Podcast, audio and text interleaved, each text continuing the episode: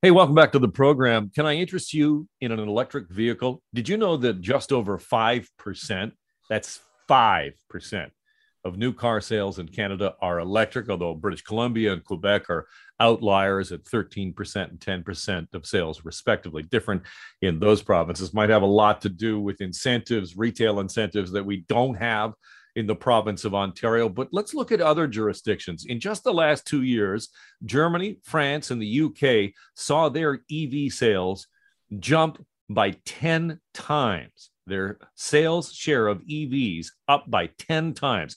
General Motors, Ford, Jaguar, Mercedes Benz, all of those have, companies have committed to sell only zero emission vehicles in advanced markets by 2035.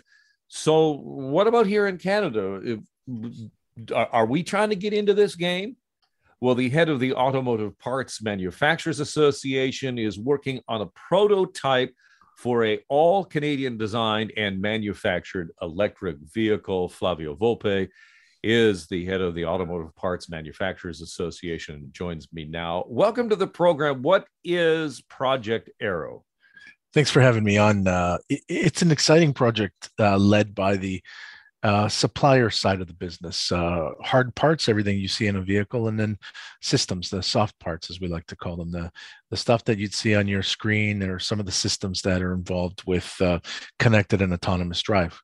You know, we we a couple of years ago, uh, January 2020, we launched the um, this project uh, named after, of course, the uh, Avro Arrow, and the greatest example we thought of what Canadian innovators can do on a clean sheet. We said, look, we don't have a Canadian automaker, but we have um, hundreds of companies uh, shipping $35 billion worth of parts to all the automakers uh, re- locally and around the world. Um, what's the best way to showcase how we can participate as Canadian companies and innovators in this electric revolution? So we said, well, we'll build a car, we'll design, build, uh, and supply a car from stem to stern uh, with Canadian technology and we ran a design competition. We picked one in uh, in uh, October of 2020, and we've been working on turning that design, turning those ideas into something that could be conceivably built uh, in series production, so that when we show it in December, and you'll see some, uh, you'll see our final design renderings uh, in uh, today's Toronto Star. Um, you know, it it'll be a pause for thought. we'll be able to take those suppliers to all those OEMs, the car makers, and say, look, we can participate in every single component of supply here. And then number two, hopefully we inspire somebody to build a Canadian car maker, maybe but, using the is this a theoretical is this a theoretical exercises in terms of like look at all the Canadian bits that we have? Yeah. Or yeah. is this actually the road to creating a Canadian made electric vehicle? Well, it's a project to build one prototype, uh, but we've done it without skipping any steps, uh, learning some hard lessons along the way, and properly financed. It's probably a $25 million effort, uh, $30 million effort by the time that we're done, so that somebody could take what we've done and turn it into a, production uh, series. But what the objective was for us is to take those companies, uh, uh, Linamar, ABC, LeddarTech, uh, Geotab, and show the world that uh, yeah, we can do your advanced autonomous systems. Yeah, we can do your batteries. Yeah, we can do their engines, and we'll show you in this car, and hopefully that leads to more business for those companies. I think immediately when I, read the story and, and read about it, I, I, I, thought about the the Yugo or the Lada or you know those you know those countries that decided, well, we're we're going to make our own cars, and in yep. face of competition with the, the major automakers, made a product that was let's just call it inferior. And so, right. how possibly could we, uh, as Canadians, say, well, we're going to just do it ourselves? I mean, is that a really a, a, re, a realistic expectation? You know, I, I grew up, uh, I think, around the same time as you for those uh, for those two analogies. I'll tell you, today's analogy is a company called VinFast out of Vietnam. You know, and I'm not sure that any of your listeners uh, would immediately think of Vietnam when it comes to uh, car production. But at the Consumer Electronics Show in uh, Las Vegas a couple weeks ago, uh, really well capitalized uh, startup called VinFast, who partnered with Pininfarina, who is Ferrari's um, uh, longtime design partner, uh, showed nine new vehicles, and they are, if you if you read the automotive press, ready to sell them all over uh, the U.S. and Canada. And it can be done in this new era. If you if we remember that Tesla was simply um, a couple of entrepreneurs who said, let me buy some Lotus Evora platforms. Let's put a bunch of batteries in there. Let's build an electric sports car before uh, Elon Musk showed up uh, with some of his PayPal might and some of his uh, SpaceX might. You can do anything you put your mind to. And certainly in Canada, what we're trying to demonstrate in this project is we are actually making cars in Canada. We just make them for other people.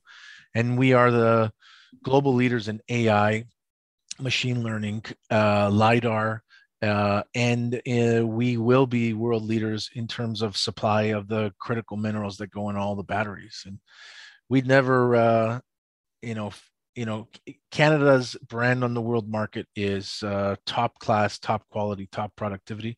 So my, I imagine if anybody uh, was going to take our inspiration and turn uh, to uh, startups, one, two, five of them, uh, Canadian products would look different than uh, than the Soviet era uh, products from uh, Eastern Europe.